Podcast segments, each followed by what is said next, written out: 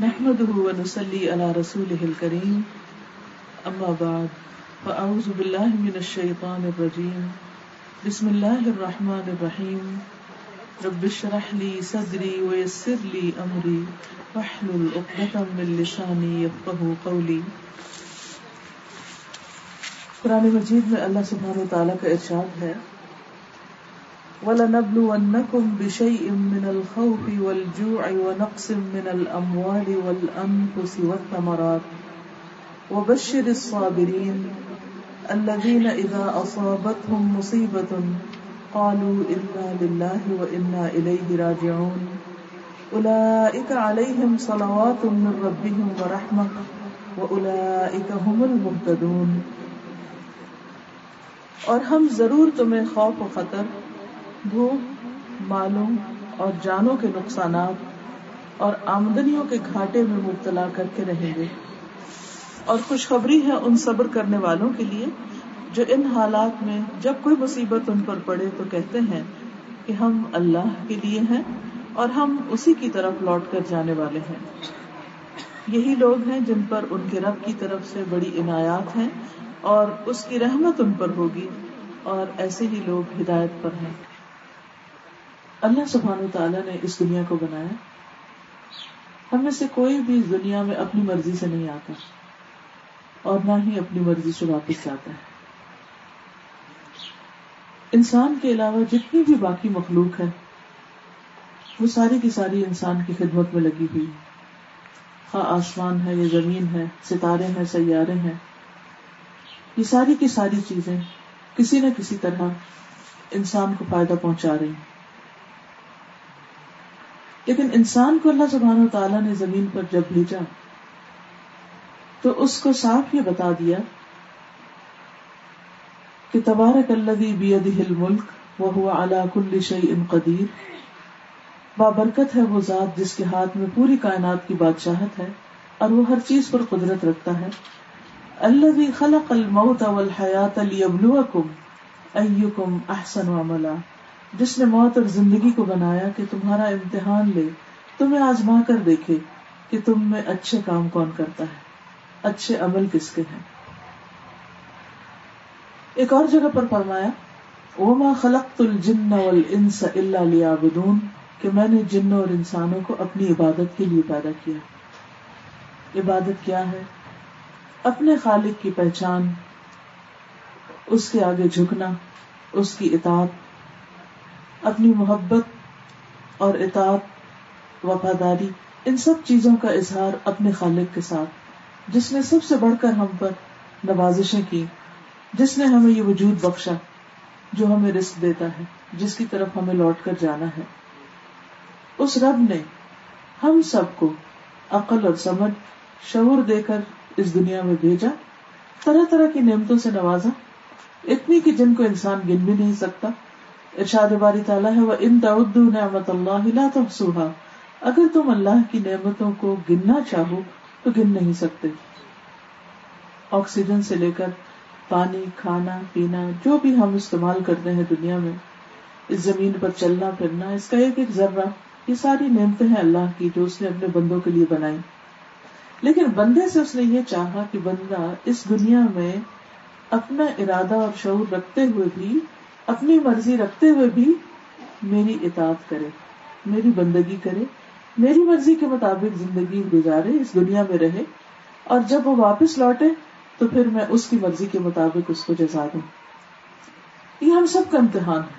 کوئی چھوٹا ہے یا بڑا، امیر ہے یا غریب، پڑھا لکھا ہے یا ان پڑھ، سب اسی امتحان سے گزر رہے ہیں، اور سب سے یہی دیکھا جا رہا ہے کہ وہ اس دنیا میں رہتے ہوئے کر کیا رہے ہیں۔ ایکم احسن عملا۔ کہ تم میں سب سے اچھا عمل کس کا ہے؟ گویا یہ ایک کمپٹیشن کی دنیا ہے۔ جب ہم کمپٹیشن کا لفظ بولتے ہیں، تو ہم دنیا کا کمپٹیشن صرف لیتے ہیں کہ اس میں دوسروں کے مقابلے میں آگے کون نکلتا ہے۔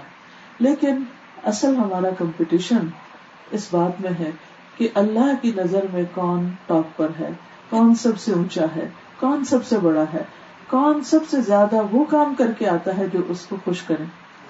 جب کاموں کی باری آتی ہے تو ہم صرف چند مخصوص کاموں کو اپنے ذہن میں رکھتے ہیں، جیسے نماز، روزہ، حج زکات کہ شاید صرف انہی چیزوں سے اللہ تعالیٰ کو خوش کیا جا سکتا ہے، یا پھر یہی چیزیں اس کی عبادت ہے، اور اس کے علاوہ انسان جو کچھ کرتا ہے، وہ عبادت نہیں۔ اسلام میں عبادت کا تصور بہت وسیع ہے۔ اپنی زندگی میں انسان جو بھی کچھ کرتا ہے، اگر وہ اللہ کی مرضی کے مطابق کر رہا ہے، تو وہ سب کا سب عبادت ہے۔ وہ چھوٹا کام ہو یا بڑا حتیٰ کہ اس کی نیت بھی اگر اچھی ہے تو وہ بھی عبادت ہے۔ اس کا بول اچھا ہے تو وہ بھی عبادت ہے۔ وہ کسی کی مدد کر رہا ہے تو وہ بھی عبادت ہے۔ وہ نعمت پر شکر کر رہا ہے تو یہ بھی عبادت ہے۔ اور اگر تکلیف پر صبر کر رہا ہے تو یہ بھی ایک بہت بڑی عبادت ہے اور باعث اجر بات ہے۔ اس لیے اصل چیز جو ہم سب کو دیکھنے کی ہے وہ ہے کہ ہماری زندگی اپنے رب کی مرضی کے مطابق گزر رہی ہے یا اس کے خلاف گزر رہی ہے۔ دوسری چیز یہ دیکھی جا رہی ہے کہ ہم اگر انسانوں کی کوئی خدمت کرتے ہیں یا مدد کرتے ہیں تو وہ کس لیے کرتے ہیں؟ ان پر احسان جتانے کے لیے یا اپنے رب کو راضی کرنے کے لیے؟ ہم سے مطلوب یہ ہے کہ ہم کچھ بھی کریں، اس کا سلا بندوں سے نہ چاہیں۔ مثلاً عام طور پر ہم جب کسی کے ساتھ کچھ اچھا کرتے ہیں تو ہم آٹومیٹیکلی انکانشیسلی بعض اوقات یہ ایکسپیکٹ کرنے لگتے ہیں کہ یہ بھی اب ہمارے ساتھ اچھا کرے۔ ہم نے اس کی مدد کی، یہ ہماری مدد کرے۔ ہم اس کی رسپیکٹ کرتے ہیں ہماری، ٹھیک ہے انڈرسٹوڈ ہے۔ ہونا ایسے ہی چاہیے کہ انسان ایک دوسرے کے کام آئے۔ لیکن پھر بھی اللہ سبحانہ تعالیٰ نے انسان سے چاہا یہ ہے کہ وہ اس کا یہ سب کچھ، اصل عبادت اس وقت بنے گا جب وہ صرف اور صرف سیلف لیسلی اپنی ذات کو پیچھے کر کے مائنس کر کے میری خاطر یہ سب کام کرے گا۔ اور میں اس کا بدلہ اس کو ضرور دوں گا۔ پرانے مجید میں آتا ہے ان اللہ لا يضيع اجر المحسنین محسنین کا اجر اللہ تعالیٰ کبھی بھی ضائع نہیں کرتا۔ کوئی چھوٹا اچھا کام کرے یا بڑا کرے، اللہ تعالیٰ سب سے بڑھ کر اس کا قدر دان ہے۔ بندے کبھی قدر دانی کرتے ہیں اور کبھی نہیں کرتے۔ بہرحال، ہماری زندگی میں صبح سے لے کر رات تک جتنے بھی کام ہیں، جو بھی ہمارے ایکشن ہیں، جو بھی ہمارا لین دین، کام کاج، روزی کمانا، اپنے کام کو جانا، اس میں آنےسٹی سے کام کرنا، یہ سب کچھ سراسر عبادت ہے۔ اسی طرح خاص طور پر یہ آج جو میں نے آپ کے سامنے پڑھی ہے سورت البقرا کی ون ففٹی فائیو سے ون ففٹی سیون میں، اس میں اللہ سبحان تعالیٰ فرماتے ہیں کہ اس دنیا میں رہتے ہوئے ہم تمہارا امتحان ضرور لیں گے۔ جیسے سورت الملک میں فرمایا لنبلو کو تاکہ ہم تمہیں آزمائیں۔ ہر انسان کسی نہ کسی آزمائش میں، ہر انسان کسی نہ کسی امتحان سے گزر رہا ہے۔ زندگی میں خوشیاں بھی امتحان بن جاتی اور تکلیفیں بھی امتحان ہوتی لیکن عام طور پر ہم خوشی کو امتحان نہیں سمجھتے، ہم تکلیف کو ہی امتحان سمجھتے ہیں۔ لہٰذا اللہ سبحان و تعالیٰ نے یہاں پر تکلیفوں کا ہی ذکر کیا۔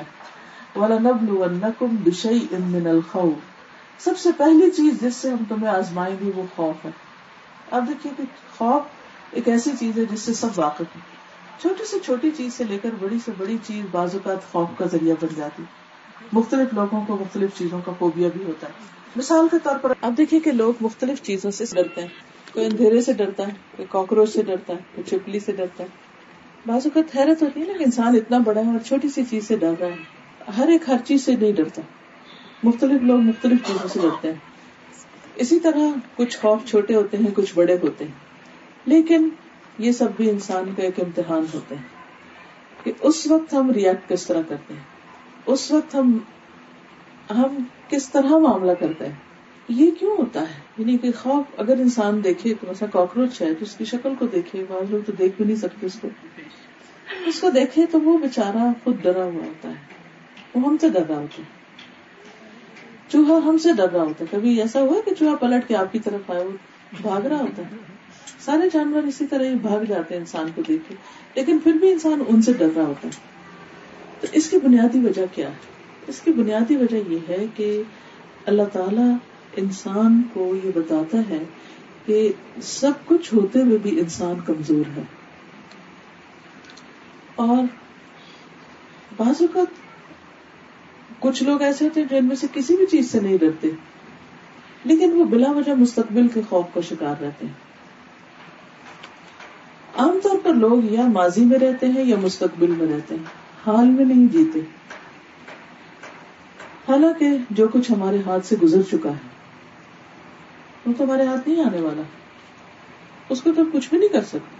سوائے اس کے کہ اگر کچھ غلط ہو گیا تو توبہ کر کے، سوری کر کے اس کو مٹا دے اللہ کے حق میں کوئی کوتا ہو گئی ہے تو اللہ سے معافی مانگ لے۔ بندوں سے کوئی زیادتی ہو گئی ہے تو بندوں سے معافی مانگ لے۔ اتنا تو ہم کر سکتے ہیں۔ لیکن اس سے زیادہ ہم ماضی کو تبدیل نہیں کر سکتے۔ اسی طرح مستقبل کا خوف مستقبل تو دیکھا ہی نہیں کسی نے۔ قرآن مجید میں اللہ تعالیٰ فرماتے ہیں اما تدری نفس کوئی شخص یہ نہیں جانتا کہ زمین پر مرے گا۔ کوئی شخص یہ نہیں جانتا مادہ تک سے وہ غدن کل کیا کرے گا۔ کل کیا ہونے والا ہے؟ کسی کو نہیں پتا۔ ابھی آج ہی کو مجھے بتا رہا تھا کہ ایک شخص اپنے گھر سے نکلا، گاڑی میں اور راستے میں اس کو نہر نظر آئی تو کہتا ہے بہت گرمی لگی ہے، اس نے کنارے پہ گاڑی روکی، گاڑی میں اور لوگ بھی بیٹھے۔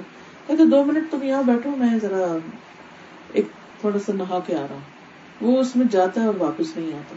آج تک نہیں ملی اس کی باڈی وہ پیچھے بیٹھے پریشان ہوتے بھی کیسا انسان ہے، ہمیں گاڑی میں بٹھا کے خود چلا گیا۔ پھر خیر اترتے ہیں تو پتا چلتا کہ واپس۔ آپ دیکھیں کہ کس طرح موت اس کو لا کر، کہاں کھڑا کر کے اس کو وہاں لے گئی۔ کسی کو نہیں پتا ہم جا رہے ہیں، راستے میں کیا ہوتا ہے؟ صبح کیا ہوتا ہے، شام کیا ہوتا ہے؟ کچھ پتا نہیں۔ اس لیے، اس فکر میں رہنے کی بجائے اور اس غم میں رہنے کی بجائے کہ ہمارے ساتھ کیا ہو گیا یا ہمارے ساتھ کیا ہوگا۔ انسان یہ دیکھے کہ آج اس وقت میرے پاس جو وقت ہے، میں اس کو زیادہ سے زیادہ بہتر کس طرح گزار سکتی ہوں؟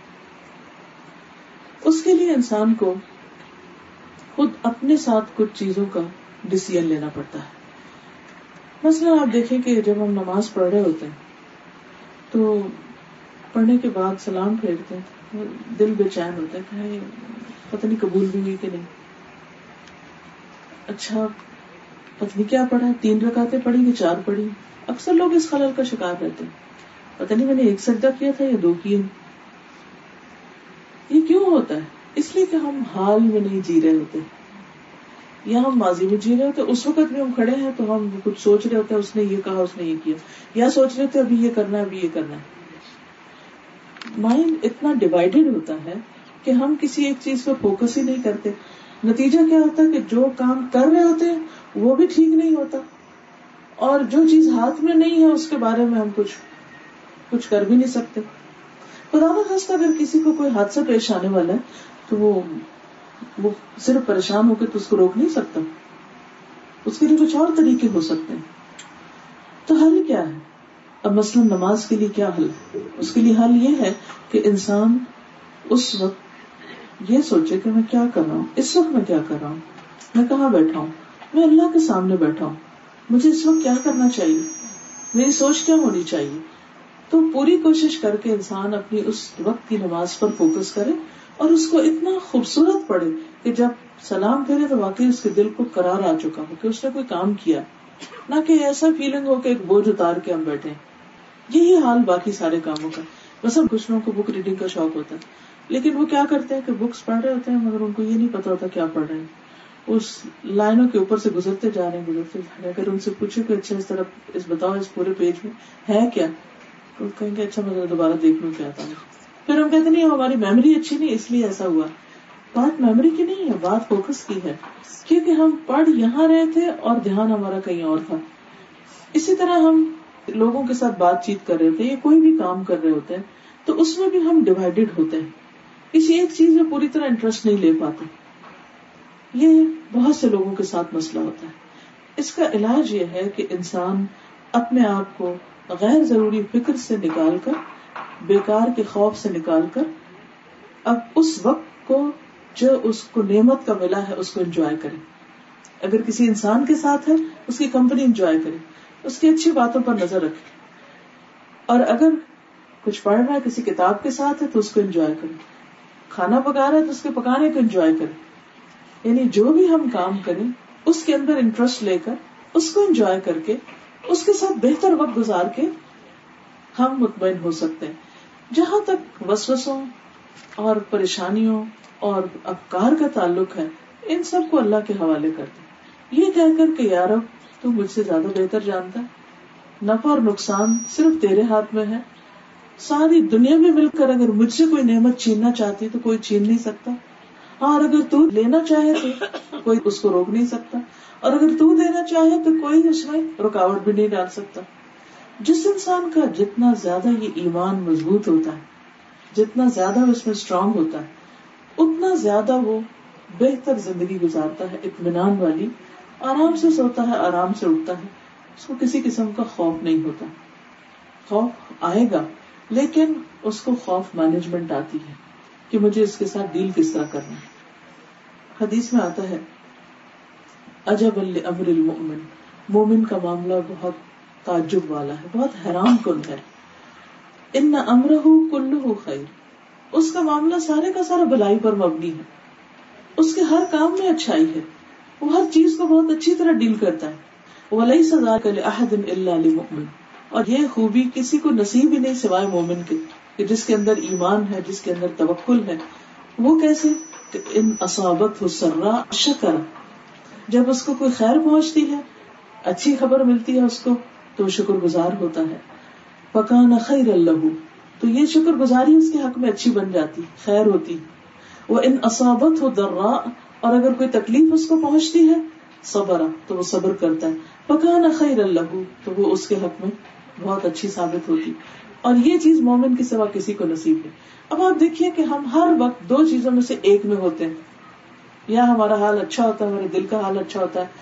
ہم انجوائے کر رہے ہوتے ہیں کسی کمپنی کو، کسی کام کو، تو اس وقت کیا کرنا چاہیے؟ بار بار شکر ادا کر اللہ تعالیٰ شکر ہے تمہیں اتنی نعمتیں دی۔ انسان اپنے گھر کو دیکھے، اپنے آس پاس کی چیزوں کو دیکھے، لباس کو دیکھے، اپنی صحت کو دیکھے، شکر ادا کرتا ہے۔ پھر اگر اس کو یہ پریشانی کہ او میرا فلاں ٹیسٹ ٹھیک نہیں آیا، تو اس وقت کہ اللہ پھر بھی تیرا شکر ہے، اس میں بھی ضرور کوئی بھلائی ہے۔ کیونکہ حدیث سے پتہ چلتا ہے کہ بعض درجے انسان کے عمل سے بلند نہیں ہوتے، تکلیف پر صبر کرنے سے ہوتے ہیں۔ بیماری کے موقع پر صبر کی وجہ سے اس کے جو درجے بلند ہوتے ہیں، وہ کسی اور عمل سے نہیں ہوتے۔ مثلاً ہم نیکی کے بہت سے کام میں سے ہر شخص اپنی زندگی میں کرتا رہتا ہے، کیونکہ ہر انسان کے اندر اللہ نے خیر رکھی ہے۔ وہ ایک شکل میں یا دوسری میں کرتا ضرور ہے۔ ہر ایک کے کرنے کا انداز مختلف ہے۔ اسی لیے تو جنت میں جانے کے دروازے مختلف ہیں۔ کچھ لوگ باب شکر سے جا رہے ہوں گے، کوئی باب الریان سے جا رہے ہوں گے، کوئی باب الحمد سے جا رہے ہوں گے، کوئی کسی دروازے سے، کوئی کسی سے۔ کیوں؟ اس لیے کہ ان کی زندگی میں وہ نیکی دوسریوں کے مقابلے میں زیادہ ہوگی۔ کچھ ایسے ہوں گے جن کو ہر طرف سے انویٹیشن مل رہا ہوگا۔ اب ایسا کیوں؟ کیونکہ ہر شخص کا مزاج مختلف ہے۔ کسی کا نماز میں بڑا دل لگتا ہے، کسی کا انسانوں کی خدمت میں بڑا دل لگتا ہے، کسی کا ذکر میں بڑا دل لگتا ہے، کسی کا کچھ اور کرنے میں دل لگتا ہے۔ تو ہر انسان اپنے اپنے طور پر نیکی، بھلائی اور خیر کے طریقے اختیار کرتا ہے۔ لیکن اس کے باوجود وہ انف نہیں ہوتی ایک خاص منزل تک پہنچنے کے لیے۔ جیسے مثال کے طور پر کچھ عمارتیں بہت اونچی ہوتی ہیں، ان تک جانے کے لیے سیڑھیاں کافی نہیں ہوتی، اس کے لیے لفٹ چاہیے ہوتی۔ اب سیڑھیوں پر انسان چڑھتا رہتا ہے، نیکی کے ایک ایک کام کر کے درجہ بلند ہوتا رہتا ہے۔ جیسے حدیث میں آتا ہے کہ انسان قیامت کے دن جتنی آیتیں اس کو یاد ہوں گی، اتنے اس کے درجے جنت میں بلند ہوں گے۔ اور ہر آیت کے بدلے ایک ایک درجہ بلند ہوگا۔ اور اگر کسی کو سارا ہی قرآن یاد ہے، تو six thousand six hundred sixty six آئے اتنے درجے بلند ہو گئے اب کسی شخص کو تو قرآن یاد ہی کوئی نہیں ہے۔ تو کیا کرے؟ اس کے درجے اس رستے سے نہیں بلند ہو سکتے، کیونکہ وہ ہے ہی نہیں چیز اس کے پاس۔ ہاں اس کے لیے کوئی اور ذریعہ ہو سکتا ہے اس کے درجوں کی بلندی کا۔ اور بعض اوقات وہ اس کا تکلیف پر صبر کرنا۔ کیونکہ تکلیف سے تو کوئی انسان خالی ہے ہی نہیں۔ کیونکہ اللہ تعالیٰ فرماتے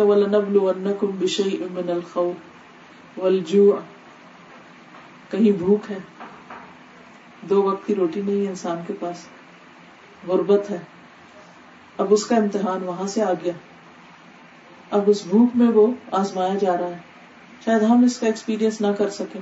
ہم اس کو اپنے سے ریلیٹ نہ کر سکے کیونکہ ہم نے کبھی یہ کیفیت دیکھی نہیں۔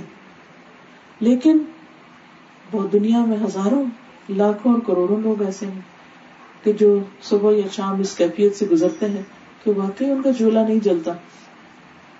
ان کے پاس کھانے کو واقعی کچھ نہیں ہوتا۔ ہے ہی کچھ نہیں۔ دیکھیے آپ ایک شخص جس کی تنخواہ دس ہزار بھی ہے۔ دودھ، آٹا، چاول، ان سب چیزوں کا ریٹ آپ کو پتہ کیا جس کے پانچ بچے ہیں، دس ہزار اس کی تنخواہ ہے، وہ کس کس چیز کو پورا کر سکتا ہے؟ یا تو کوئی غلط طریقہ اختیار کرے گا، یا اگر وہ آنےسٹی کے ساتھ صرف اس کے اندر رہنا چاہتا ہے، تو لازمی اس کو کہیں نہ کہیں سے کسر لگے گی۔ یہ امتحان ہے، اللہ نے کچھ لوگوں کو رسک زیادہ کر دیا کچھ کا کم، یہ اللہ کی اپنی تقسیم ہے۔ دونوں ہی کی آزمائش ہے، لیکن جس کے اوپر بھوک ہے، اس کی آزمائش بہت زیادہ ہے، تکلیف دہ آزمائش ہے۔ اس پر اگر وہ صبر کرتا ہے، تو اللہ تعالیٰ اس کے لیے اجر لکھتا ہے۔ پھر فرمائے من الاموال مال کی کمی۔ کبھی آمدنی کا ذریعہ بند ہوتا ہے، کبھی جاب چلی جاتی ہے، کبھی ریٹائرمنٹ ہو جاتی ہے، کبھی کسی طرح مال کم ہو جاتا ہے۔ کبھی اچانک کوئی ایسی بیماری آ جاتی کہ جو انسان کے سارے ایسٹس کو ختم کر دیتی۔ پچھلے دنوں کسی کے بارے میں جو پتا چلا، اس کا کینسر ڈائگنوز ہوا۔ اس کے صرف ڈھائی ہفتے بعد وہ فوت ہو گیا۔ لیکن اس ڈھائی ہفتے میں لاکھوں روپے اس کے خرچ ہو گئے، کیونکہ ایک ایک انجیکشن تین تین لاکھ روپے کا۔ نہ لگوائے تو کیا کرے لگوائے تو کیا کرے بہت سے ایسے کیسز آپ نے بھی سنے ہوں گے کہ جس میں اچانک بیماری پر اتنا خرچ ہو گیا کہ بندہ صرف خود فوت نہیں ہوا، اپنی پوری زندگی کی کمائی خرچ کر کے فوت ہو گیا۔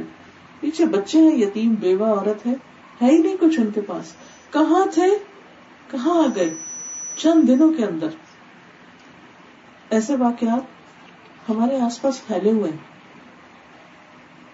کسی کو نہیں پتا کل کس کے ساتھ کیا ہونے والا ہے۔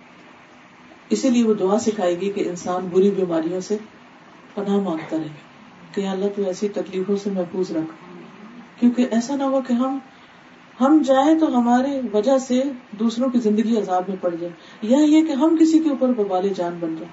کیونکہ بعض تکلیفیں ایسی ہوتی ہیں کہ جس پر صبر نہیں ہوتا، لوگ پھر قرض لے کر بھی بیمار کا علاج کرواتے کیونکہ اب انسان ہے، اس کا کیا کیا جا سکتا؟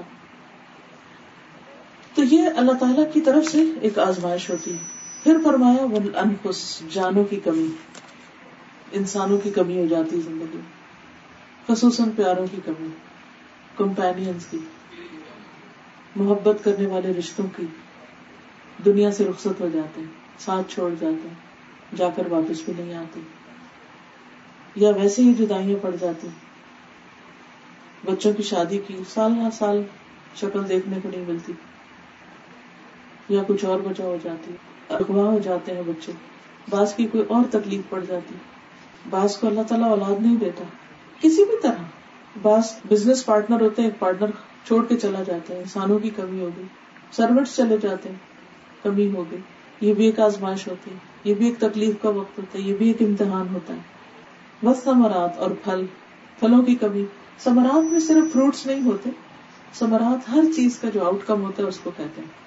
اب مسئلہ آپ دیکھیے پچھلے دنوں جو سیلاب آیا ہے تو سر ہماری ٹیمز کچھ کراچی کی وزٹ کرنے کے لیے گئے کچھ علاقوں کو انٹیریئر سیل میں کچھ سوشل ویلفیئر کا کام، کچھ اور لوگوں کی مدد کرنے کے لیے۔ آنکھوں دیکھا حال ہے کہ لوگوں کے پاس کئی کئی دن تک راشن نہیں تھا۔ گھٹنوں گھٹنوں پانی کھڑا۔ تینوں پہ ذرا اونچی اونچی جگہوں پر اپنی جھونپڑیاں لے کے رہ رہے ہیں۔ کہیں کوئی اسکول نہیں، کوئی ایجوکیشن نہیں، کوئی کاروبار نہیں، کوئی بزنس نہیں۔ کپاس کے کھیت کے کھیت کیچڑ تلے دب گئے۔ سبزیاں تباہ ہو گئی فصل چلے گئے اور وہ لوگ جو اینولی لاکھوں کماتے تھے، اچانک زیرو پر آ گئے۔ کیونکہ پانی نے نہ صرف یہ کہ ان کو تباہ کیا، بلکہ کہتے ہیں کہ یہ پانی معلوم نہیں کتنا کتنا عرصہ کھڑا رہے گا اور وہ جو زمین میں جائے گا، تو زمین شاید آئندہ دو سال تک اگانے کے قابل بھی نہ رہے۔ کس کو پتا تھا کہ کیا ہونے لگا ہے۔ کہاں سے بلا آئی پتہ ہی نہیں چلا۔ ہر چیز اڑا کے لے گئی۔ پھر اسی طرح جانور بہ جاتے تو یہ ساری تکلیفیں دنیا میں ہیں اور یہ سب انسان کا امتحان ہے۔ ون میں اور دی ادر انسان کا ٹیسٹ ہوتا ہے۔ ایسے موقع پر اب جو ہونا ہوتا ہے وہ تو ہو جاتا ہے۔ کرنا کیا چاہیے؟ وہ بشر الصابرین خوشخبری دے دو صبر کرنے والے صبر کرنے والوں کے لیے خوشخبری۔ کیا خوشخبری؟ اللہ دینا ادا اصابت ہوں مصیبت جب ان کو کوئی مصیبت آتی ہے کالو انا للہ و انا للہ تو وہ انا للہ پڑھتے ہیں۔ یہ ہم صرف عام طور پر وفات کے موقع پر پڑھتے صحابہ کے اگر لیمپ بھی بج جاتا، بجلی چلی جاتی، تو اس پر بھی وہ اتنا لینا پڑتے کہ ہم اللہ کے لیے اور اسی کی طرف جانے والے اگر دوسرے چلے گئے ہیں، مال چلا گیا، یا اولاد چلی گئی، یا آمدنی میں گھاٹا ہو گیا، یا کوئی اور نقصان ہو گیا تو یہ چند دن کی بات ہے۔ مومن کو صبر کس سے آتا ہے؟ دو چیزوں سے۔ ایک یہ کہ اس کو پتا ہے کہ یہ ایک میرا امتحان ہے۔ آج اگر یہ چیز لے لی گئی ہے تو کل اللہ تعالیٰ دے بھی دے گا۔ دوسری یہ کہ اس کے لینے پر اجر ہی۔ اللہ کے ہاں اس کا بہت بڑا اجر ہے۔ کیونکہ قیامت کے دن جب صبر کرنے والے اپنا اجر پائیں گے، تو اس وقت جن کو دنیا میں کوئی خاص تکلیف نہیں پہنچی، وہ تمنا کریں گے کہ کاش ہمارے ساتھ بھی یہ سارے حادثات ہوتے، ہم بھی صبر کرتے۔ اور اسی طرح کا ہمیں بھی اجر ملتا ہے ان کو مل رہا ہے، کیونکہ ان کا اجر بے حساب ہے۔ قرآن مجید میں اللہ تعالیٰ فرماتے ان اجرا ہوں بغیر حساب۔ صبر کرنے والوں کو ان کا اجر بے حساب ان کاؤنٹ لیس جس کو وہ گن بھی نہیں سکتے، شمار ہی نہیں کر سکتے، جو کہیں ختم ہونے والے ہی نہیں۔ اتنا اجر ان کو ملنے والا ہے۔ لیکن اب اس لیے دنیا میں اس کے لیے سارا کچھ مشکل ہوتا ہے۔ فرما اولائے علیہم صلوات من ربہم ورحمہ صبر کا فائدہ کیا ہوتا ہے؟ انا للہ کرنے کا اور ذکر کرنے کا فائدہ یہ ہوتا ہے کہ انسان کے اوپر ایک سکینت آ جاتی اور اس کے اوپر ایک سکون کی کیفیت تاری ہو جاتی کیونکہ انسان اگر بے صبری کرتا بھی ہے تو اس سے حاصل کچھ بھی نہیں ہوتا۔ غم جو ہے وہ انسان کی جان، مال، صحت، ہر چیز کا دشمن۔ لیکن اگر انسان کسی بھی غم یا صدمے یا حادثے پر یہ کہہ کے صبر کرتا ہے کہ یہ میرے رب کے لیے ہے۔ میرے رب کے عزم سے یہ سب کچھ میرے ساتھ ہوا ہے۔ جیسے اللہ تعالیٰ حضور صلی اللہ علیہ وسلم کو فرماتے ولی ربی کا فصبر اپنے رب کی خاطر صبر کرے صبر کسی انسان کو شواف کرنے کے لیے نہیں، اپنے رب کی رضا کے لیے۔ کہ اللہ، یہ تیرا فیصلہ تھا، میں نے اسے ایکسپٹ کر لیا۔ کیونکہ صبر صرف اس وقت آتا ہے جب انسان کے اندر ایکسپٹینس ہوتی۔ انسان اس فیکٹ کو، اس ریالٹی کو، اس حقیقت کو قبول کر لے کہ یہ ہونا تھا، ایک دن ہونا ہی تھا۔ اور یہ ہو گیا اور یہ اللہ کی رضا سے ہی ہوا ہے، اس کی مرضی سے ہوا ہے۔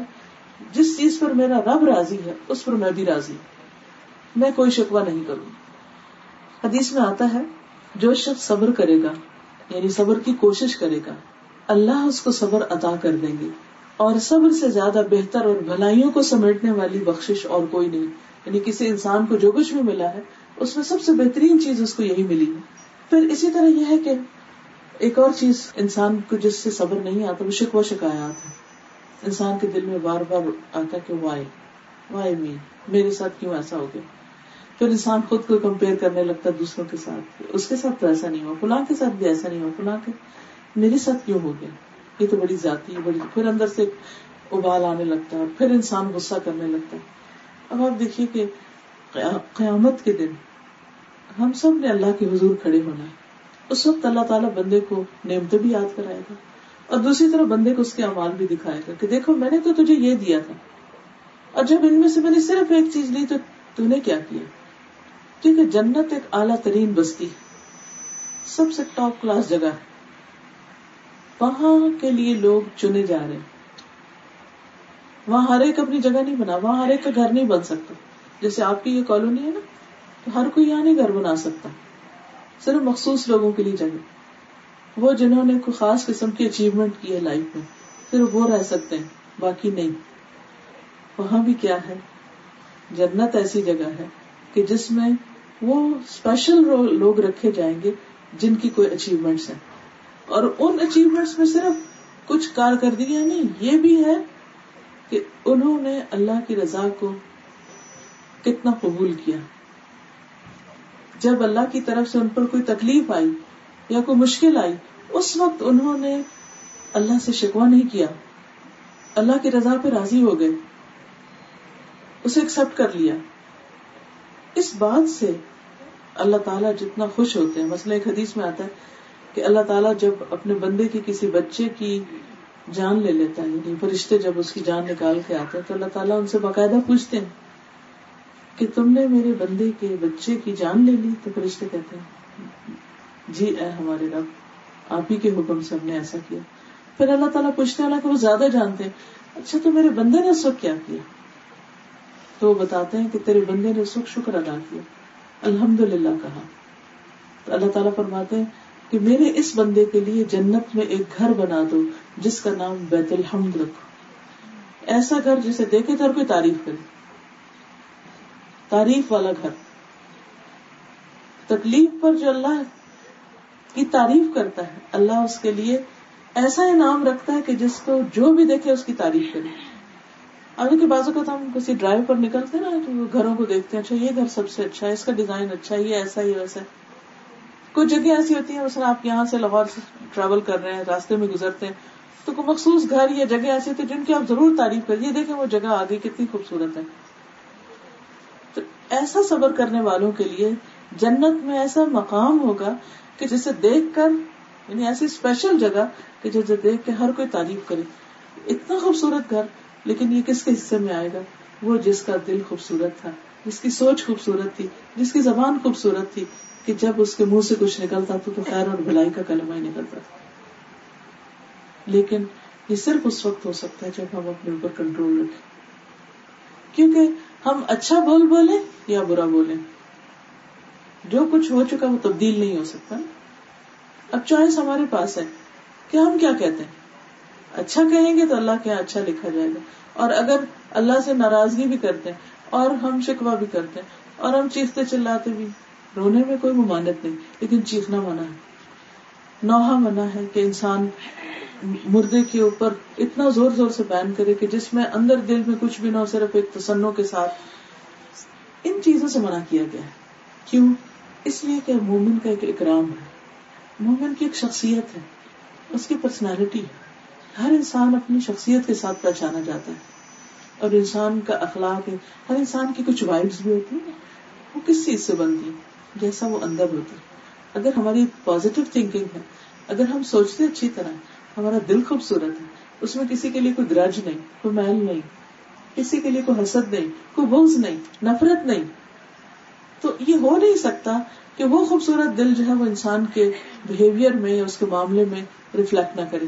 لازمی ہوگا۔ جیسا شیشہ ہوگا نا، جتنی اس کی پالش اچھی ہوگی، اتنی خوبصورت چیز اس میں نظر آئے گی۔ اسی طرح انسان کا معاملہ، حادثے، تکلیفیں، پریشانیاں، یہ سارا جو کچھ زندگی میں ہوتا ہے، یہ انسان کو چمکاتے رہتے ہیں۔ اگر وہ اس میں پازیٹیولی ریئیکٹ کرتا ہے، اللہ کے آگے سبمٹ کر لیتا ہے۔ یہ جو سب مشن ہے کہ یار اب میں نے قبول کر لیا، یہی اطاعت ہے، یہی اسلام ہے، یہی عبادت ہے۔ عبادت صرف نماز روزہ نہیں ہے، عبادت تکلیف میں صبر کرنا بھی ہے۔ پھر اسی طرح جس قوم پر یا جن لوگوں سے اللہ جتنا زیادہ راضی ہوتا ہے، خوش ہوتا ہے، ان کا امتحان اتنا بڑا ہوتا ہے۔ ان کے اوپر اتنی بڑی آزمائش آتی اور ان کا درجہ بھی اس کے بعد اتنا ہی بڑا ہوتا ہے۔ دنیاوی اعتبار سے بھی آپ دیکھیں کہ جتنی بڑی ڈگری ہوتی ہے، اتنا ہی مشکل اس کا امتحان ہوتا ہے۔ تو اصل چیز ہے کہ کوئی بھی موقع ہو زندگی، کسی بھی قسم کا، اپنوں سے معاملہ ہو، بیگانوں سے ہو، غیروں سے ہو رشتے داروں سے ہو، انسان اگر تھوڑی دیر کے لیے اپنے اندر ایکسپٹینس کا لیول لے آتا ہے، بعض لوگوں کے ساتھ معاملہ بہت مشکل ہوتا ہے۔ بہت سے لوگ اپنے گھروں میں پریشان رہتے ہیں، کسی کی بد مزاجی کی وجہ سے، کسی کی ناسمجھی کی وجہ سے۔ چاہے وہ سروینٹ ہو یا بچے ہوں یا ہسبینڈ ہو یا رشتے دار ہو، کسی کے لیے ساس کا مسئلہ ہے، کسی کے لیے بہو مسئلہ ہے، کسی کے لیے بہن بھائی مسئلہ ہے، کسی کے لیے نیبرز مسئلہ ہے کسی ہر انسان کو کچھ نہ کچھ پیش آتا رہتا ہے۔ اب یہ سارا کچھ اللہ چاہے تو ایک سیکنڈ میں ٹھیک کر دے۔ لیکن کیوں اللہ نے یہ ساری چیزیں رکھی؟ کیونکہ یہ ساری چیزیں انسان کو گھڑتی رہتی، چمکاتی رہتی۔ ایک ڈائمنڈ کی طرح، پھر اس کے اندر ایسی خوبصورتی اور ایسی ایسی چمک آ جاتی ہے کہ جو اس کے بغیر نہیں آتی۔ تو یہ اللہ کا ایک طریقہ ہے، ایک قانون ہے۔ اور اس کو ہمیں ایکسپٹ کرنا ہوگا۔ اور اگر نہیں کرتے نیگیٹولی ریئیکٹ کرتے ہیں، تو بھی ہمارے چیخنے چلانے سے یا ریئیکٹ کرنے سے کسی بھی چیز میں کوئی تبدیلی نہیں آتی۔ ہاں جو ہمیں ملنا تھا صبر پہ اجر، وہ ختم ہو کے رہ جاتا۔ پھر اسی طرح آپ دیکھیے کہ بعض اوقات ایسا ہوتا ہے کہ جو جتنا قریب ہوتا ہے، اتنا بڑا ٹیسٹ ہوتا ہے مثلاً، زیادہ امتحان ہمارے اپنے رشتے داروں میں ہوتا ہے۔ ہم ان کے ساتھ احسان کرتے ہیں، لیکن وہ پلٹ کر ہمارے ساتھ ویسے سلوک نہیں کرتے۔ یہ کرتے ہیں تو ہمیں محسوس نہیں ہوتا۔ لیکن اس یک طرفہ احسان کا بدلہ کتنا ہے؟ اس کا اجر کتنا ہے؟ بے حساب۔ ایک شخص آیا حضور صلی اللہ علیہ وسلم کے پاس اور کہنے لگا کہ میرے کچھ رشتے دار ہیں۔ میں ان کے ساتھ اچھا کرتا ہوں، میرے ساتھ برا کرتے ہیں میں ان کو دیتا ہوں، وہ مجھے کچھ نہیں دیتے۔ میں ان کے ساتھ اچھی طرح بات کرتا ہوں اور میرے ساتھ وہ بدسلوکی کرتے ہیں۔ آپ نے فرمایا، اگر تم ایسا ہی کرتے ہو، جیسا تم کہہ رہے ہو، تو اللہ کی طرف سے ایک فرشتہ مقرر کر دیا جاتا ہے، جو تمہاری طرف سے ان سب باتوں کا جواب دیتا ہے۔ اور تم گویا ان کے منہ میں راک بھر رہے ہو۔ یعنی تمہارے لیے اجر ہے، لیکن اس سارے سلوک کا ان کو کیا مل رہا ہے؟ ان کے نام اعمال میں کیا ہے؟ راک کیا ہوتی ہے جلے ہوئے کاغذوں کی یا لکڑی کی، کسی بھی چیز کی؟ ان کی نیکیاں برباد ہو رہی ہیں؟ ان کا اجر ضائع ہو رہا ہے، لیکن تمہیں تمہارا اجر بے حساب ملے گا۔ ایک موقع پر آپ نے فرمایا کہ جو شخص یہ چاہتا ہو کہ اس کی عمر میں برکت، اس کے رسک میں برکت، اسے چاہیے کہ اپنے رشتے داروں کے ساتھ اچھا سلوک کرے۔ چاہے وہ اچھا کرے یا نہ کرے، یہ ان کا دین ہے، یہ ان کا اخلاق ہے۔ یہ ان کی مرضی یہ ان پر ڈپینڈ کرتے ہمارے لیے کیا ہے کہ ہم اچھا کریں۔ اور اچھا کرنے والا وہ نہیں ہوتا۔ ایک اور جگہ پر آپ نے فرمایا کہ لئی سل واسلو بل سلا رحمی کرنے والا وہ نہیں ہوتا جو بدلے میں سلا رحمی کرتا ہے۔ سلا رحمی اصل میں وہ کرتا ہے کہ کوئی اس کے ساتھ اس کا رشتے دار برا کرے اور وہ جواباً پھر بھی اچھا کرے۔ جو اس کو محروم کرے وہ اس کو دے، جو اس سے کاٹے وہ اس سے جوڑے۔ جو اس کے ساتھ برا کرے وہ اس سے اچھا کرے۔ جب تک یہ اخلاق پیدا نہیں ہوتا، اس وقت تک اس کے سمراٹ اور اس کے نتائج سامنے نہیں آتے۔ ہمیں سے ہر شخص یہ چاہتا ہے کہ اس کی عمر لمبی ہو، یا زندگی میں جتنا بھی ہے وہ زندہ وہ کچھ اچھے کام کر جائے، یا پھر یہ کہ اس کے رسک میں برکت ہو۔ بعض اوقات ہزاروں لاکھوں انسان کے پاس ہوتے ہیں مگر برکت نہیں ہوتی۔ کچھ سمجھ نہیں آتی کہاں سے آیا، کہاں گیا۔ یہ سب چیزیں کب نصیب ہوتی ہیں؟ اس اخلاق کی وجہ سے کہ جو انسان لوگوں کے رویے سے بلند ہو کے رکھتا ہے۔ ایک وہ اخلاق ہوتا ہے کہ جیسا کرو ویسا تم بھی کرو۔ کوئی اچھا کرتا ہے تو آپ بھی اچھے ہو۔ کر کے کوئی اچھا نہیں کرتا تو آپ اس کے ساتھ برا کرتے اور ایک یہ ہوتا ہے کہ کوئی برا کرتا ہے اور آپ اچھا کرتے اصل اخلاق اس کو کہا کہ یعنی اخلاق کی ڈیفینیشن یہ نہیں کہ جب کوئی آپ کے ساتھ اسمائل کر رہا تو آپ بھی اسمائل کر رہے ہیں۔ اخلاق یہ ہے کہ کوئی اسمائل نہیں کر رہا اور پھر بھی آپ اسمائل کریں۔ کوئی سلام آپ کو نہیں کرتا، آپ پھر بھی خود جا کے کر لیتے۔ کوئی آپ کا خیال نہیں رکھتا، آپ پھر بھی رکھ لیتے۔ کوئی آپ کو وزٹ نہیں کرتا، آپ پھر بھی کر لیتے۔ یہ کسی کا سوال ہے کہ کیا دوسرے کی طرف سے حج یا عمرہ یا کیا جا سکتا ہے؟ کیا جا سکتا ہے؟ خاص طور پر اگر کسی نے حج کی نظر مانی اور وہ خود نہ جا پا رہا ہو، یا پھر یہ کہ اس پہ حج فرض تھا اور وہ فوت ہو گیا یا وہ زندہ ہے لیکن بیمار اتنا ہے کہ وہ خود نہیں کر سکتا۔ تو اس کو کہتے ہیں نیابتن کرنا، کہ کسی کی طرف سے۔ اور اس میں یہ ہے کہ وہ شخص اپنے خرچے پر دوسرے کو بھیج دے یا پھر اگر وہ فوت ہو چکا ہے، مثلاً والد ہے یا کوئی قریبی رشتے دار ہے، تو دوسرے اس کی طرف سے کر دیں۔ اس میں یہ ہے کہ اگر حج ہو سکتا ہے تو اسی طرح عمرہ بدل بھی ہو سکتا ہے، اس کو حج بدل کہتے ہیں۔ تو عمرہ بدل بھی ہو سکتا ہے، دونوں کی طرف سے ہو سکتا ہے۔ خالی طباف کا ذکر نہیں آتا، لیکن آپ دیکھیے کہ جب بڑی چیز ہو سکتی تو اس کے چھوٹے یونٹس بھی کیے جا سکتے ہیں۔ یعنی اس پر قیاس کر سکتے ہیں۔ ادر وائز کوئی ایسی اس پر نس نہیں ہے۔ لیکن چونکہ ایک بڑی چیز ہے، حج کا اگر اجازت دی گئی ہے، تو اسی پر قیاس کر کے عمرہ اور اسی پر پھر آگے کیا جا سکتا ہے، طواف وغیرہ۔ اس میں یہ ہے کہ اگر کسی کا اپنا فرض رہتا ہے تو پہلے وہ پورا کرے، پھر دوسرے کی طرف سے کرے۔ یہاں پر ایک حدیث ہے، حضرت عبداللہ بن عباس سے روایت ہے کہ قبیلہ جوہینا کی ایک عورت نبی صلی اللہ علیہ وسلم کی خدمت میں حاضر ہوئی، عرض کیا، میری ماں نے حج کی نظر مانی تھی۔ بعض اوقات ہوتا نا ہمارا یہ کام ہو جائے تو ہم عمرہ کو جائیں گے۔ لیکن حج کرنے سے پہلے فوت ہو گئی۔ موسم نہیں آیا ہوگا۔ کیا میں اس کی طرف سے حج ادا کر دوں؟ نبی صلی اللہ علیہ وسلم نے فرمایا جی ہاں اس کی طرف سے حج ادا کرو یعنی اسے ثواب مل جائے گا۔ اور ہاں سنو، اگر تمہاری والدہ پر قرض ہوتا، تو کیا تم اسے ادا کرتی؟ اس نے عرض کیا جی ہاں۔ پھر نبی صلی اللہ علیہ وسلم نے فرمایا، اللہ کا قرض بھی ادا کرو۔ یعنی نظر جو ہے، کیونکہ اللہ زیادہ حقدار ہے کہ اس کا قرض ادا کیا جائے۔ اسی طرح یہ ہے کہ ایک عورت نے عرض کیا نبی صلی اللہ علیہ وسلم کو کہ یا رسول اللہ صلی اللہ علیہ وسلم میرے بوڑھے باپ پر حج فرض ہے مالدار ہو گئے اسی وجہ سے۔ لیکن وہ اونٹ پر سوار ہونے کی ہمت نہیں رکھتا۔ اب وہ زندہ ہے نا جو آپ کا سوال ہے کہ کیا زندہ ہو پھر بھی؟ اب وہ خود نہیں جا سکتا۔ کوئی بھی مجبوری ہو سکتی ہے کہ جس کی وجہ سے انسان نہ جا سکے۔ تو ایسی صورت میں کیا میں اس کی طرف سے حج کر دوں؟ تو آپ نے فرمایا تم اپنے باپ کی طرف سے حج کر دینی عورت مرد کی طرف سے بھی کر سکتی یا مرد عورت کا بھی حج بدل کر سکتا ہے۔ مردے کے لیے بہترین تحفہ کیا ہے؟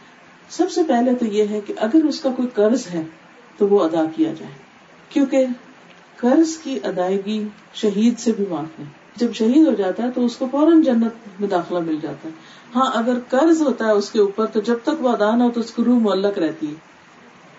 اس لیے اس میں دیر نہیں کرنی چاہیے۔ پھر اسی طرح اگر میت کے ذمے روزے تھے تو وارثوں کو رکھ لینے چاہیے۔ اگر ان میں سے کوئی رکھنے کے قابل نہیں تو اس کا فدیہ دے دینا چاہیے، جیسے بیمار کا فدیہ دیتے ہیں، ایک مسکین کا کھانا۔ اسی طرح قربانی۔ میت کی طرف سے حدیث میں آتا ہے کہ حضرت جابر فرماتے ہیں، نبی کریم صلی اللہ علیہ وسلم نے عید کے دن دو مینڈے ذبح کیے، جو کہ سینگوں والے چتکبرے تھے۔ جب ان کو لٹایا تو فرمایا، انی وجہ تو وجہ للذی فطر السماوات والارض حنیفا وما انا من المشرکین۔ ان صلاتی و نسکی و محیای و مماتی للہ رب العالمین آخر تک پھر فرمایا، اے اللہ، یہ قربانی جو تیرا ہی عطیہ تھی تو نے مجھے دیا یہ جانور، جسے تیری ہی راہ میں قربان کر رہا ہوں، اسے محمد صلی اللہ علیہ وسلم اور ان کی امت کی طرف سے قبول فرما. دیکھیے کہ نبی صلی اللہ علیہ وسلم کو اپنی امت سے کتنا پیار تھا، لیکن آج ہم امت آپ سے کتنا پیار کرتے ہیں سارے کو الگ الگ سوچنا چاہیے۔ تو آپ نے ایک مینڈا پوری امت کی طرف سے ذبح کر دی مثلاً آپ یہ کر سکتے ہیں کہ ایک جانور اپنے جتنے فوج شدہ رشتے دار ہیں، سب کے نام سے کر دیں سب کو سب پہنچ جائے گا ان شاء اللہ اور پھر نبی صلی اللہ علیہ وسلم نے بسم اللہ کہہ کر دونوں مینڈے ذبح فرما دیے۔ اس میں وہ لوگ بھی شامل تھے جو فوت ہو چکے اور وہ بھی جو آنے والے ہیں۔ دوسری چیز جو فائدہ دیتی ہے، وہ صدقہ خیرات ہے میت کی طرف سے۔ صدقہ خیرات کی ہم نے بس ایک مشہور قسم بنائی ہوئی ہے کہ آپ کسی یتیم خانے کو کچھ دے دیں یا مسجد میں روٹی بھجوا دیں یا کچھ۔ صرف یہی قسم نہیں ہے۔ ویسے تو کسی بھی تر جگہ رکھنے، اگر آپ پرندوں کے لیے پانی بھی رکھتے ہیں تو بھی صدقہ ہے۔ پرندوں کو دانا ڈالتے وہ بھی صدقہ ہے۔ لیکن جو صدقہ جاریہ کی قسم ان کا بھی اہتمام کرنا چاہیے۔ اور اس میں اچھی کتابیں چھپوانا، مثلا روڈ بنوانا اسکول بنوانا، ایسے کام کرنا کہ جس سے زیادہ سے زیادہ لوگوں کو میکسیمم فائدہ پہنچے۔ ہر انسان کو اللہ تعالیٰ نے عقل دی ہے، وہ سوچ سمجھ کر ایسی چیزیں کر سکتے۔ اسی طرح اگر میت نے کچھ وعدے کیے کہیں کسی کو دینے کا یا کہیں وزٹ کرنے کا یا کسی رشتے دار کے ساتھ اچھا سلوک کرنے کا، بعض اوقات ایسا ہوتا ہے نا کہ جانے والا یہ کہہ دیتا ہے، دیکھو میری فلاں بہن بیوہ ہے، تم اس کا جب تک تم زندہ ہو خیال رکھنا، یا جب تک وہ زندہ ہو خیال رکھنا۔ اب یہ جو اس کی نصیحت یا وسیعت کو پورا کرتے ہیں نا، تو وہ اس کا ثواب بھی اس کو پہنچتا ہے۔ کیونکہ اس نے کہا، مثلاً وہ اپنے مال میں سے ون تھرڈ کو کہہ سکتا ہے کہ یہ فلاں کو بانٹ دیا جائے، فلاں کو دے دیا جائے اسے فلاں خیر کا کام کر دیا جائے۔ تو جس کو اپنی زندگی میں کہتا ہے، اس کا بھی فائدہ ہوتا ہے۔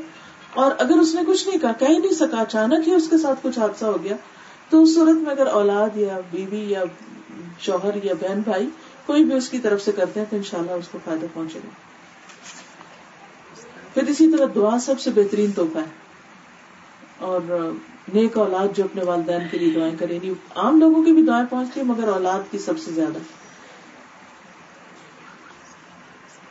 اگر کسی کی باتوں سے بہت تکلیف پہنچی ہو، تو کیا اس شخص سے بات کر لینی چاہیے کہ آپ کی بات سے تکلیف ہوئی؟ کوشش اور صبر کے باوجود وہ باتیں ذہن سے نہیں نکلتی، کیا کرنا چاہیے؟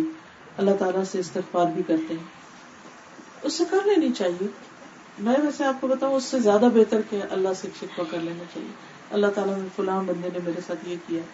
جب میرے ساتھ ایسا ہوتا ہے نا، تو میں کہتی ہوں، اگر کسی سے کی تو غیبت بن جائے گی۔ اس سے کی تو وہ اور فساد پڑ جائے گا۔ یا تو اس کو آئندہ کے لیے روکنا، تو پھر اسے اچھے وقت میں سمجھانا چاہیے کہ دیکھو، پلیز آپ ایسے نہیں، یہ بات ایسے کر لیے تھے جن لوگوں سے روز کا واسطہ ہوں بس ہسبینڈ وائف کے بیچ میں اتنی کمیونیکیشن ہونی چاہیے کہ ایک دوسرے کو جب سننے میں کے موڈ میں ہو اس وقت یہ کہہ سکے کہ دیکھیں اگر آپ یہ بات ایسے نہیں اس طرح کر دیں تو زیادہ بہتر ہوگا۔ مجھے زیادہ اچھی لگے گی۔ اپنی اچھی بری بتا دینی چاہیے۔ اس کی بھی اچھی بری بتانی کہ مجھے آپ کی عادت بہت پسند ہے۔ لیکن اس چیز سے مجھے تکلیف ہوتی ہے۔ اب آپ نے بیلنس کر دیا نا۔ پہلے تعریف سے شروع کر اس کے بعد آپ ساتھ دوسری چیز بھی بتا دیں۔ تو ان شاء اللہ اس سے زیادہ بہتر نتیجہ نکلے گا۔ میں عام طور پر یہ کرتی ہوں کہ جب مجھے کسی انسان کی طرف سے تکلیف پہنچتی ہے، تو میں الگ چلی جاتی اور اللہ سے باتیں کرتی۔ اس کو مناجات کہتے ہیں۔ ایک ہوتی ہے دعا مانگنا اور ایک ہوتی ہے مناجات۔ مناجات اللہ سروشی کرنا۔ اللہ اللہ تعالیٰ آپ دیکھیں ہم کسی کو بھی تو فون اٹھا کے باتیں کرتے ہیں۔ آپ سمجھے کہ دوسری طرف کوئی سن رہا ہے اور وہ سب سے زیادہ سنتا ہے۔ کیونکہ اللہ تعالیٰ اس نے میرے ساتھ یہ کیا۔ اب آپ دیکھیں نا، اس کو یہ تو نہیں کہنا چاہیے تھا۔ اب میں بہت ہرٹ ہو گئی ہوں۔ اب ایسا ہے۔ اب آپ میرے دل کو ٹھیک کر دیں۔ اب میں نے اس کو معاف کر دیا۔ آپ مجھے بھی معاف کر دیں۔ وغیرہ جو دل میں بولے۔ خوب بولے چپ چپ کے اور اللہ معاف کرنے والے، اور وہ سننے والا اور آپ یہ نسخہ آزما کر دیکھیں آپ کا دل ٹھیک ہو جائے گا۔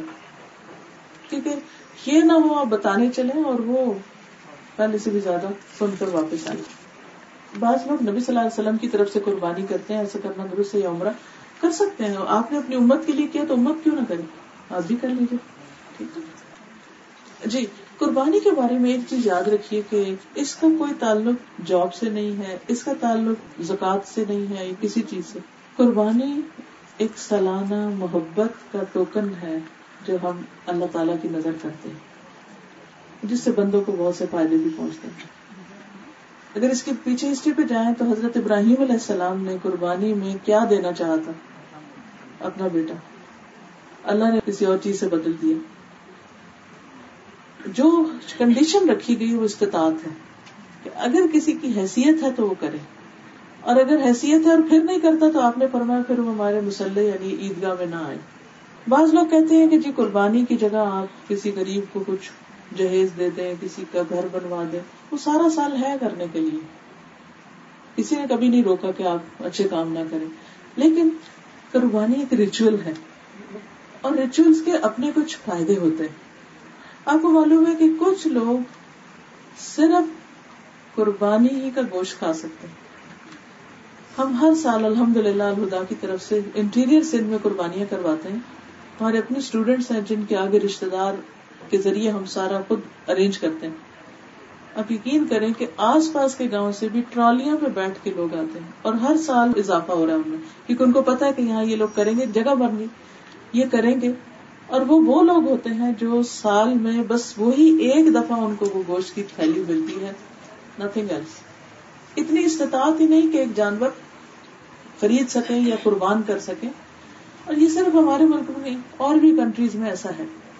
اس لیے قربانی کرنا جو ہے، ایک تو صدقہ نکل جاتا ہے۔ جان کا صدقہ جو ہے، وہ ایک بہت اعلیٰ درجے کا صدقہ ہے۔ ہم ویسے نہیں کرتے تو چلے سال میں اس موقع پر سے۔ دوسرا یہ ہے کہ کھانے پینے کے لیے وافر مقدار میں گوشت، تیسرا یہ کہ ان کو مل جاتا ہے جن کو کبھی نہیں ملا۔ پھر اسی طرح کچھ ان لوگوں کا بزنس بن جاتا ہے کہ جو سارا سال بےچارے جانور پالتے ہیں، صرف اس شوق میں کہ ہم کو خرید لے گا۔ ان کی سال بھر کی کمائی صرف یہی ہوتی ہے۔ اب اگر ہم خریدتے ہی نہیں، تو اس انڈسٹری کو یا اس بزنس کو بوم نہیں ملتا۔ کوئی نہیں خریدے گا، وہ ماندہ ہو جائے گا، کاروبار وہ لے جائیں گے، واپس ادھر ادھر کر دیں گے۔ تو اللہ سبحانہ تعالیٰ نے جب کچھ ریچول ہم پر لازم کیے تو ضرور کچھ حکمت ہے اس کے پیچھے۔ تو اگر استطاعت ہو، آپ سمجھتے کہ ہاں میرے پاس ہے پیسے، اگر میں نے دس ہزار کا جانور دے دیا، پھر بھی میرے پاس پچاس ہزار بچتے ہیں، جس سے میرے فلاں فلاں خرچے پورے ہو جاتے آپ ضرور کریں۔ تقسیم کر لیں، آپ ایک کہیں دے دیں، گھر میں کر لیں۔ کئی دفعہ ایسے بھی ہوتا ہے نا کہ ہمارے رشتے دار کسی خاص گاؤں میں رہ رہے ہوتے ہیں، برادری کے لوگ ہوتے ہیں۔ ان لوگوں کی حیثیت نہیں ہوتی۔ آپ یہ کر سکتے ہیں گھر میں آپ کی دو قربانیاں، ایک آپ خود کر لیں، ایک اپنے رشتے داروں کو بھجوا دیں، انہیں کہیں کہ یہ آپ کر لیں۔ اسی طرح قرآن پاک مجھ سے جب کو پوچھتا ہے کہ قرآن پاک کیوں پڑھیں تو میں کہتی ہوں کہ ہمارے ہر سوال کا جواب ہے اس میں۔ اللہ تعالیٰ اس کو کہتے ہیں ذالی کل کتاب لاری کبھی حدل المتقی اور میں آپ کو گارنٹی دیتی ہوں کہ آپ اس کو سمجھ کر پڑھیں۔ آپ کو ہر الجھن کا جواب ملے گا۔ کیونکہ وہ مینس آف کمیونیکیشن ہے بٹوین اس اینڈ اوور رب ہم کس طرح اپنے رب سے بات کریں؟ کہاں سے پتا چلے کہ وہ کیا کہہ رہا ہے؟ ہم تو بولے جائیں گے اپنی طرف سے۔ وہ کیسے بتائے گا اسی لیے قرآن مجید جو ہے، یہ کلام اللہ ہے۔ اللہ کا کلام ہے۔ اس کو اللہ تعالیٰ نے اپنی اسپیچ کہا ہے۔ یعنی گویا وہ ہم سے بات کرتا ہے اس کے ذریعے۔ اور اس کا علم اتنا پرفیکٹ ہے کہ اس کو پتا تھا کہ اس کے مخلوق جو اس کے بندوں کے ذہن میں کیا کیا سوال آئیں گے، کیا کیا پریشانیاں ہوں گی، ان کو زندگی میں جو بھی جس طرح کی بھی گائیڈنس چاہیے ہوگی، وہ ان کو ملے گی۔ اور ہر دفعہ ایک نیا لیسن ہوگا۔ اس لیے زندگی میں ایک بار، کم از کم ایک بار اس کو سمجھ کے ضرور پڑے کیونکہ ہر چیز کو مثلاً یہ فون جب میں نے خریدا تھا تو اس کے ساتھ اچھی بلی ایک بکلیٹ تھی۔ میں نے اس کو بعد میں کھولا، میں نے اس کو پہلے کھولا۔ ان کیا لکھا ہوا کیا کرنا ہے؟ کیا نہیں کرنا؟ ایسا نہ ہو میں کچھ ایسا کر بیٹھوں کہ خراب ہو جائے۔ میرے ساتھ تو کم از کم ایسا تھا جب بھی کوئی مشینری میں لیتی ہوں تو میں اس کو یوز نہیں کرتی۔ جب تک میں اس کی بکلیٹ نہ پڑھوں، میں بھی آپ لوگ بھی ایسے ہی کرتے ہیں۔ کیونکہ ایک دو حادثے میرے ساتھ یہ ہوئے کہ جیسے کینیڈا وغیرہ میں جو وولٹیج ہے، بجلی کا وہ فرق ہے۔ تو وہاں سے میں لائی یہاں، مساجر لائی کہ پتہ نہیں کیا چیز لائی۔ تو وہ میں نے رکھا۔ سیٹ کر کے کہ اچھا اس کا وہ لگائیں گے وہ جو ہوتا ہے کنورٹر اور اس سے پہلے کہ میں لگاتی، بچہ آیا، اس نے جلدی سے اس کے اندر لگایا۔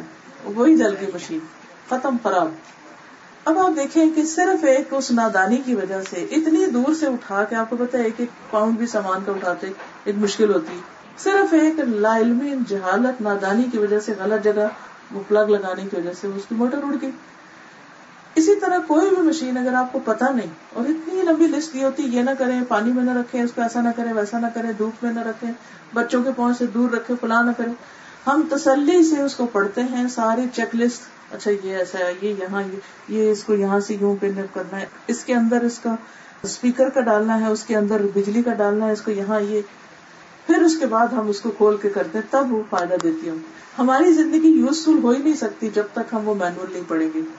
کہ کون سی چیز کیا کرنی؟ ایسا نہ ہو کہ بھول کے نادانی میں کوئی کام کرنا کچھ تھا، کر کچھ گئے، جب وہاں پہنچے تو آنکھیں کھولے او یہ تو غلط ہو گیا، لیکن وہاں ریورس نہیں ہو سکتا، پلٹ نہیں سکتا۔ تو اس لیے بہت ضروری ہے کہ ہم جس نے بھیجا ہے، جس کے پاس واپس جانا ہے، اس کی پسند بھی ایک دفعہ جانے کے، وہ چاہتا کیا ہے؟ کیونکہ زندگی ایک ہے، دو نہیں۔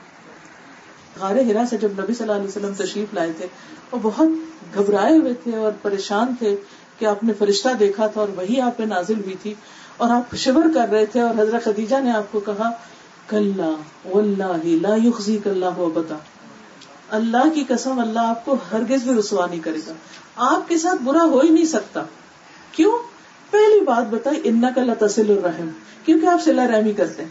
آپ رشتوں کو جوڑ کے رکھتے ہیں، آپ کے ساتھ کچھ برا نہیں ہوگا۔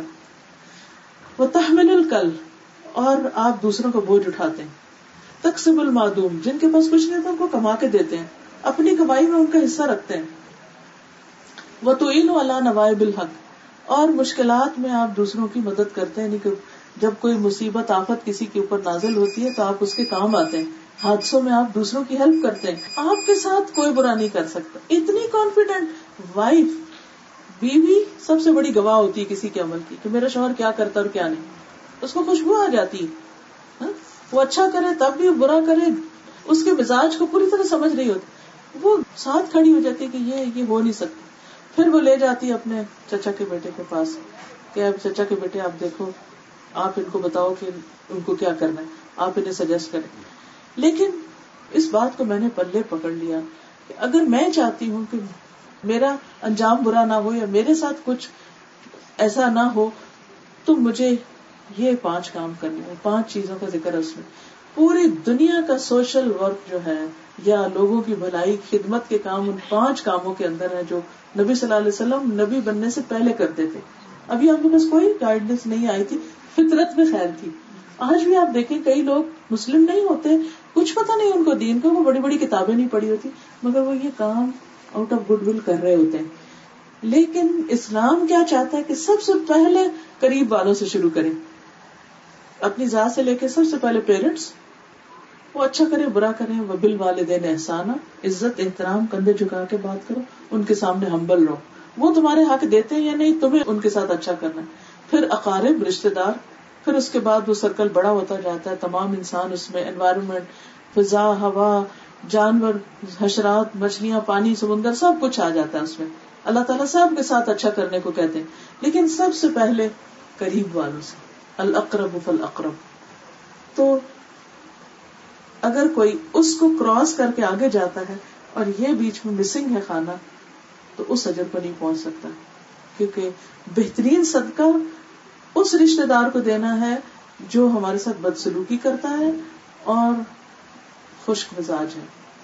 لے کے نہ شکریہ، نہ تعریف بھول جاتا ہے کہ بلکہ مانتا بھی نہیں کہ اس نے لیا۔ اس کے ساتھ کرنا سب سے بہترین ہے۔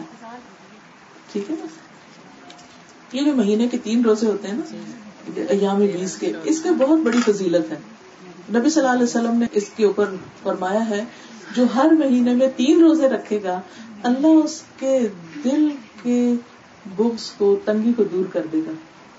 یعنی آپ کے اندر کی جو گھٹن ڈپریشن غم دکھ تکلیف فکر غم غم وہ نکل جائیں گے۔ اور دوسری بات یہ ہے اس کا فائدہ یہ ہے کہ ایک نیکی دس کے برابر ہوتی ہے۔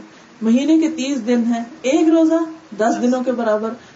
حدیث میں آتا ہے جو یہ تین دن کے روزے رکھ لیتا ہے وہ گویا ساری زندگی روزے سے۔ اس لیے کچھ مشکل نہیں ہے ویسے تو سردیاں آ رہی ہیں۔ تیرہ چودہ پندرہ یا سوموار اور جمعرات۔ تھوڑی سی دعا کر لیتے سبحان اللہ و بحمدہ، عدد خلقہ وردا نفسہ، وزنت عرشہ ومداد کلماتہ۔ اللہم صلی علی محمد وعلی آل محمد، کما صلیت علی ابراہیم وعلی آل ابراہیم انک حمید مجید۔ اللہم بارک علی محمد وعلی آل محمد، کما بارکت علی ابراہیم و علی آل ابراہیم انک حمید مجید۔ ربنا آتنا فی الدنیا حسنتا و فی الآخرة حسنتا و قنا عذاب النار. یا حی یا قیوم برحمتک نستغیث. اللہم اغفر له وارحمه وعافه وعف عنه واکرم نزله ووسع مدخله واغسله بالماء والثلج والبرد ونقه من الخطايا كما نقيت الثوب الأبيض من الدنس. وأبدله دارا خيرا من داره، وأهلا خيرا من أهله، وزوجا خيرا من زوجه، وأدخله الجنة، وأعزه من عذاب القبر ومن عذاب النار. یا رب العالمین یا ارحم الراحمین تو ہم سب پر اپنی رحمت فرما. یا اللہ، جن کی وفات ہوئی ہے، تو انہیں بخش دے. ان پر رحم فرما، ان سے درگزر فرما. ان کی اچھی مہمانی کر. ان کے داخل ہونے کی جگہ کھلی کر دے۔ انہیں برف، پانی اور اولوں سے دھو ڈال۔ انہیں خطاؤں سے اس طرح صاف کر دے جیسے سفید کپڑا میل کچیل سے صاف کیا جاتا ہے۔ انہیں ان کے گھر سے بہتر گھر اور گھر والوں سے بہتر گھر والے اور ساتھی سے بہتر ساتھی عطا فرما۔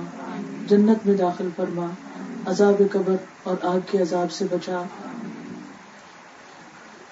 یا رب العالمین، ان کی بخشش تیرے ذمہ ہے۔ وہ تیری پناہ میں ہے۔ انہیں قبر کی آزمائش اور آگ کے عذاب سے بچا۔ یا اللہ، تو وعدہ پورا کرنے والا ہے اور تیرا وعدہ برحق ہے۔ اے اللہ بس بخش دے، اس پر رحم فرما۔ یقیناً تو ہی بخشنے والا بے حد مہربان ہے۔ یا اللہ، تیرا بندہ، تیری بندی کا بیٹا، تیری رحمت کا محتاج ہے۔ تو اس کے عذاب سے بے پرواہ ہے۔ اگر وہ نیک تھا تو اس کی نیکیوں میں اضافہ فرما۔ اور اگر اچھا نہ تھا تو اسے معاف کر دے۔ اے اللہ، ہمارے زندوں اور مردوں کو بخش دے، چھوٹوں اور بڑوں کو، مردوں اور عورتوں کو، حاضر اور غائب کو، سب کو بخش دے۔ اے اللہ، ہم میں سے جسے تو زندہ رکھے، تو اسے ایمان کے ساتھ زندہ رکھ۔ جسے تو موت دے، اسلام پر موت دے۔